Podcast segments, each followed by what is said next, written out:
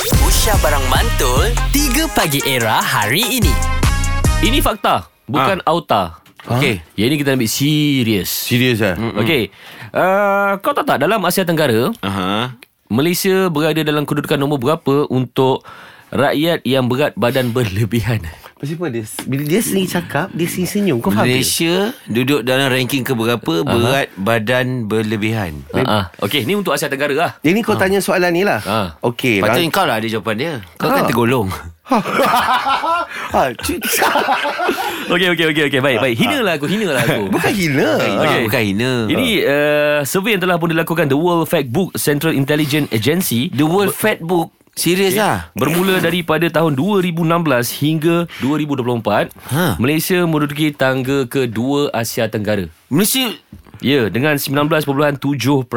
Wow Malaysia okay. kedua Tapi aku tak tahu pula Ada, ada World Fat Book Uh, dia bukan fact, dia fact, fact, bukan fat. Fact Oh fact Ah, Yes. FACT Ah, La yes. ilaha Ha, illallah tapi bab-bab ni kan Aku geram pada factbook ni lah Kenapa? ha, Aku sangat-sangat geram Dan membuatkan Kalau tidak benda tu Kita nombor empat tau Oh Ha. Tapi macam mana kita boleh men- Melayakkan diri kita Jadi nombor dua Cuba tanya Radin Oh Radin baru masuk ke Okey.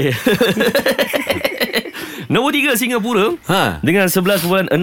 Nombor tiga Nombor tiga dan champion. Ah. Champion siapa? Untuk rakyat yang memiliki berat badan berlebihan sepanjang tahun 2016 hingga 20, 2024 adalah Brunei Darussalam. Huh? Sebanyak 28.2%. Yo Eh Asyik eh Aku sendiri tengok tu Banyak betul Wedding-wedding berlaku Aku tengok semua Smart, handsome, cantik, Uh-uh. molek Kat mana yang boleh jadi nombor satu Okay, tu? yeah. tengok dekat mana social media kan? Yes. Memanglah semua yang elok-elok je Kat social media Itu yang ditunjukkan. Kan Okay, okay. Eh, macam aku, aku post gambar apa yang aku punya posing elok je. Betul Macam dia lah Expectation reality kan lain-lain tak kisahlah, tapi semalam aku dapat jumpa Sony Bill William weh. Weh Eh ah ah Power Itu lah, Radin. no joke Itu no joke Tahu tak aku jumpa dia kat mana? Kat mana? Ah, Kedai makan. Makan juga Kita dah habis lagi terkini.